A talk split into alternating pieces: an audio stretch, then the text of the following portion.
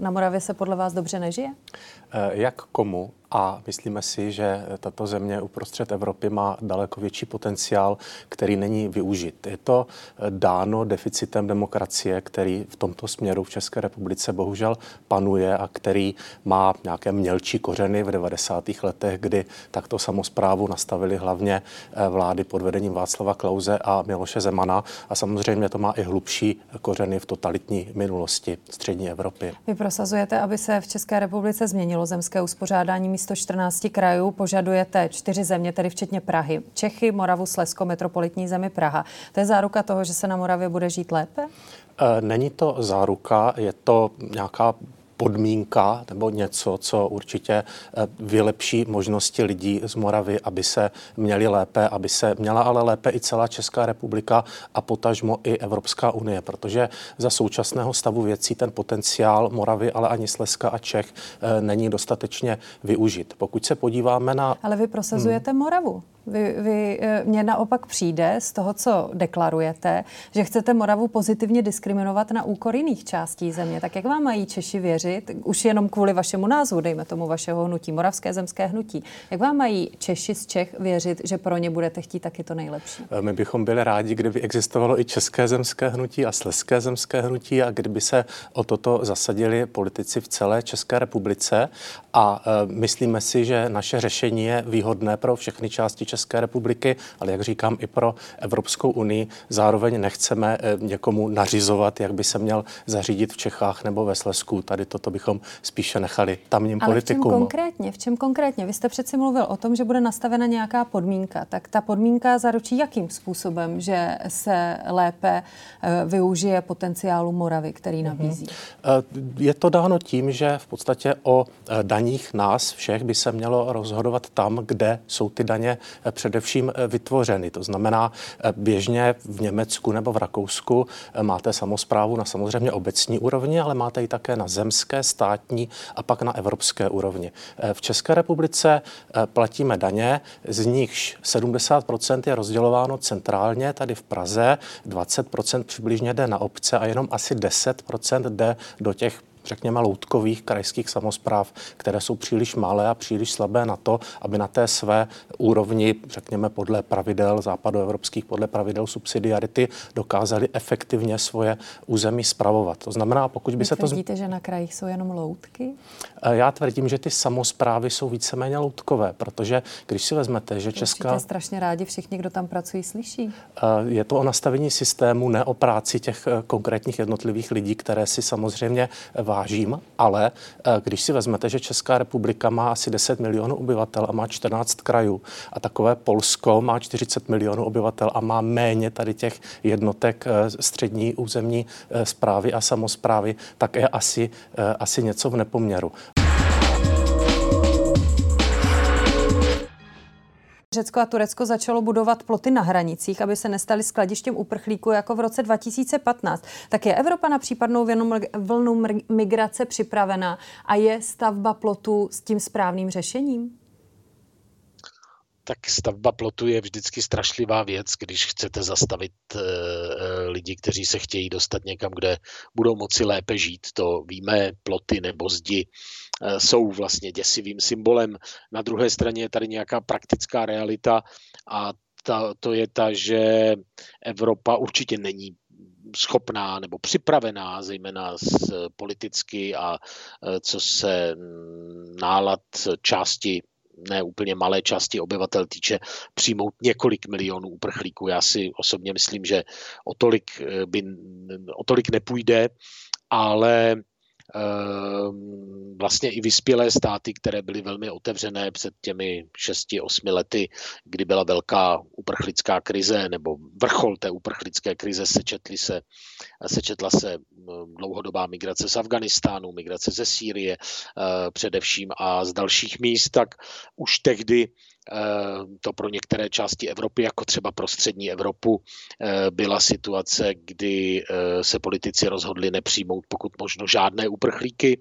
A teď ta obava, že by další uprchlická vlna mohla znamenat velký otřes, je svým způsobem pochopitelná. Hezké to samozřejmě není. Já ze svého pohledu, když si představím, že budou lidé ve velkém utíkat. A opět se vracím k tomu, že snad je šance, že v Afganistánu bude možné žít přece jenom o velký kus lépe, nechtěl bych říct svobodně nebo demokraticky se všemi právy, jak je známe v Evropě, eh, ale eh, tak, aby to nebyl důvod pro miliony Afgánců odcházet, ale třeba jenom pro eh, desetitisíce, jako je to teď.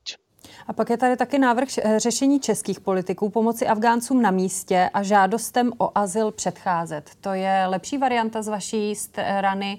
Jak to vnímáte? Je proveditelná? Tak to je taková eh, hezká eh, věta, která ovšem nezávisí jenom na nás. Tam je ta druhá strana, a jak už jsem říkal, tak eh, my předpokládáme, že lidé by utíkali spíše, kdyby se v té zemi necítili bezpečně a neviděli tam žádnou budoucnost. Ano, mohou být jednotlivé humanitární kapsy, ale to se bude spíše týkat těch nejchudších lidí, eh, kteří typicky nejsou uprchlíky, protože ti nejchudší bez schopnosti, nevím, komunikovat na internetu, bez někteří negramotní, bez znalosti jazyku, tak to nejsou ti, kteří se vydávají na cestu někam do dalších zemí a do, do Evropy. Eh, ty spíš eh, prostě potichu s tím bojují někde ve svých vesnicích a ve svých zapadlých horských údolích nebo vzdálených částech afgánských provincií. Takže Eh, to budou spíš ty důvody bezpečnostní, eh, nějakého prostoru pro život, základních práv. A tam eh, nevím, jestli Česká republika může sehrát zvláštní roli, ale vyspělý svět, pokud je Taliban skutečně připraven a chce řídit Afganistán a budovat Afganistán jako fungující stát, tak jistá pragmatická dohoda jejíž součástí bude tlak na dodržování základních lidských práv, na dodržování základní spravedlnosti a práva, to znamená tak, aby tam neprobíhala zadržení, mizení lidí a e, popravy bez, bez nějakého řádného e, procesu a soudu. A e, alespoň bazálních práv žen, to znamená, že mohou chodit eh, do zaměstnání, že se mohou pohybovat bez eh, mužského člena rodiny a tak dále, tak eh, v tom může určitě svět, a to zejména Spojené státy, Evropa a strašně důležitá je role Číny. Eh, pokud Čína bude podporovat bezpodmínečně Taliban eh, a nebude mluvit o těchto věcech a nebude je spojovat s tím, eh, se svými investicemi nebo s pomocí Talibanu, ono to spíš budou nákupy licencí třeba na těžbu surovin vyměněné za, součas, za, za, za finanční nebo nějakou materiální, ani ne tak pomoc, je to vlastně jako jakýsi barter, tak pokud Čína bude pro Taliban představovat eh, možnost bez eh, jak jak si těch komplikací mluvit o lidských právech a ukazovat, že to, co teď talibanští představitelé říkají, myslí vážně, tak to bude samozřejmě daleko horší, než kdyby i Čína a Rusko například eh, byly součástí nějaké bazální dohody o tom, eh, a třeba pro Rusko je to mimochodem, myslím, i velmi, eh, velmi důležitá věc z praktického hlediska, protože bude-li v Afganistánu špatně, tak Afgánci budou utíkat samozřejmě také do střední Evropy a teda do střední Asie, pardon, potažmo do Ruska. Čili Chápu. pro Rusko je to otázka vlastně vlastně racionálního tlaku na Taliban, aby, aby vytvořil takový stát, v kterém budou lidé, eh, nebo nebude tolik lidí, kteří budou chtít odcházet.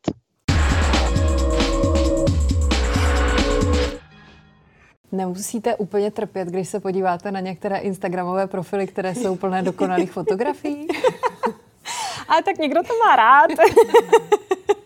A co se vás odehrává v momentě, kdy se tam podíváte a vidíte ten dokonalý svět eh, dvou dokonale zpřízněných duší v dokonalých šatech, dokonale načesaných? Já to tak přeskakuju.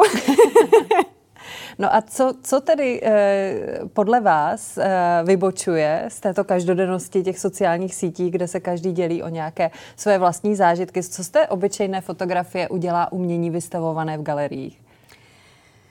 V dnešní době je všude strašně moc obrázků. Je to pravda, je všude moc strašně moc fotografií a je to přehlcené. A pro mě to je o tom příběhu, o tom, že tohle je třeba úplně obyčejná fotka dvou židlí, které pro většinu lidí vůbec nic neznamenají. Pro mě jsou to dvě židle, na kterých se dává vždycky moje máma a Vili, což je můj nevlastní táta. A to, že jsem si je mohla vyfotit, znamená, že jsem tam byla, že jsem se mohla po těch osmi letech vrátit a, a že jsem si na ně mohla šáhnout. A vlastně celá tady ta série It Was Once My Universe, která je právě v tom mm-hmm. Arl, tak eh, je podpořená tím příběhem toho, co jsem si já prožila. A ono vlastně v tom je my, my jsme tyhle fotky ukazovali i v Berlíně a je to hrozně pěkný vidět ty reakce diváků, kteří přijdou na výstavu. A je to i s tou sérií Young American, je to i s tou sérií New York, New York. A ty reakce lidí jsou pro mě nejdůležitější, takže výstavy mám hrozně ráda. A bylo vidět, jak spousta lidí s tím souzní, protože mají podobnou zkušenost. Protože já už jsem z té generace, která mohla odjet a vycestovat na další dobu ven a potom se zase vrátit. A jsou, je strašně moc lidí, kteří mají vlastně podobnou zkušenost a projdou si tím stejným emocionálním procesem. A tohle je něco, co ten vlastně podporuje ty fotografie, je ten můj příběh. Vraťme se ale ještě do doby, než jste vycestovala do Spojených států. Eh, na vaše vysokoškolské studium malby v Brně nerada vzpomínáte. Bylo tam toxické prostředí a výrazná genderová diskriminace. Úplně mě to odradilo od malování a vlastně jsem měla pocit, že ze mě dobrý umělec nikdy nebude. Po škole jsem to vzdala a rozhodla se odjet. Jak se to toxické prostředí projevovalo? No já jsem byla konkrétně v ateliéru pana Minera a bylo to, bylo to, já na to nerada vzpomínám, bylo to vlastně o tom, že uh, ženské umělkyně nebyly tak doceňované jako kluci a bylo tam takových vlastně věcí, o kterých ani nechci mluvit. A odradilo vás to um, malování už úplně na dobro? Nebo, zatím nebo ano, zatím ano. Už jsem k tomu přemýšlela párkrát, že se k tomu vrátím, ale zatím k tomu nepřišlo. A dokonce teď dostávám moc pěkné zprávy od spolužáků, kteří byli se mnou na FAVu. Ať už a dokonce um, vlastně je tam hrozně velká podpora v tom, že spousta těch holek mělo stejnou zkušenost a že mi píšou, že po tom studiu byly taky zlomené a jsou hrozně rádi, že se mi to pomohlo otočit a nějak vlastně pořád jako umělec fungovat. Tak já si myslím, že um, být vedoucím ateliéru je hrozně velká zodpovědnost, protože ten člověk opravdu formuje a vlastně motivuje ty studenty k tomu, aby nacházeli svoji vlastní cestu jako umělci. A to umění je v tomhle ještě těžší než jakýkoliv další obor, protože je to hrozně tam vlastně nejsou pevné řády, co je dobré a co není dobré. Takže je to opravdu na tom vedoucím, aby to nějak a toho člověka posunul dál. A myslím, že tenkrát se to tak ještě vlastně nějak neřešilo a bylo hrozně nefér, že tam nebyly žádné ženské profesorky vedoucí ateliéru, jenom na tělovém designu. Tomu se všichni smáli. A všechno ostatní malba, ať už to bylo design, malba, kresba, tak to byly všechno muži. A doufám, že tohle všechno se bude měnit, no, protože je to hrozně důležité, jak to formuje mladé umělce. Když jste tam měli v jednu chvíli třeba 12 lidí na jednou, což je víc než je kapacita, jak to popisujete, tak neříkala jste si, že to jsou počty těch příchozích zoufalých lidí, které prostě Evropa není nebo nebude schopna zvládnout? V tu chvíli, v ten okamžik ne, protože v tu chvíli na to nebyla kapacita. Myslím, že nikdo z nás na té lodi jako neměl čas takhle uvažovat. V tu chvíli vy máte před sebou spoustu lidí, a ten den, kdy my jsme tam měli a tolikle a migrantů, vlastně 1200, téměř 1200 lidí na palubě, která je postavená pro 550 lidí, nebo byla a, vlastně tak a, uspůsobená. A bylo vás tam 12 zdravotníků, pokud se nepletu? No zdravotníků ne, bylo nás tam a, 10 a, členů posádky Lékařů bez hranic, další členové byli a, vlastně Bourbon Argos, námořníci, kteří se starali o chod lidí a zdravotníci jsme byli čtyři. Byli jsme tam já e, jako zdravotní sestra, porodní asistentka a, a, a lékař a koordinátor, což e, se střídalo, ty profese byly různý, ale vlastně čtyři zdravotníci. Když posloucháte nebo poslouchala jste ty příběhy těch lidí, nebo vy tam píšete, že prostě mnohdy se vám svěřovali, že jim to pomáhalo, je v takovém e, prostoru místo na soucit, na empatii? pro zdravotníka, který má dalších prostě 1100 lidí, kterým potřebuje pomoc v tu danou chvíli? Do určitý míry, no. A je to vlastně prostor, kde uh, já jsem si na několika misích vlastně šáhla na to, že když je to těžký, takže to země, ale i z mých kolegů vytahuje to nejhorší, co v sobě máme. A, tady my jsme se jako tím bavili, ale vlastně to byla jako drsná pravda, kdy z nás se stávali bachaři.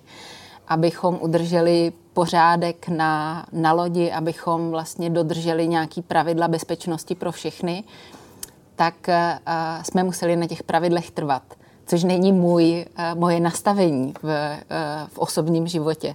A najednou já jsem v roli, kdy já říkám lidem, tady si sedněte, po, po, uh, udělejte dva kroky dozadu, seďte, mlčte, teď se neptejte, protože na nic není čas, informace vám podáme za chvíli, nebo přijde můj kolega. A já, když si představím sebe v té v situaci, tak jako ve mně vzrůstá panika, protože najednou co se děje? Myslím si, že tohle zažívali lidi, který uh, s kterými je manipulováno bez informací, ať už je to v dnešní době, ať už to bylo během světových válek, ať už je to kdekoliv jinde, třeba i ve zdravotnictví. V některých státech tady dostanete léky a bez informací. To je moje tělo, to jsem já, moje osoba, eh, kam, co se se mnou děje. Eh, panika, panika a na těch lidech to bylo, to bylo vidět. Otupí pak člověk nebo cyničtí ten zdravotník po nějaké době?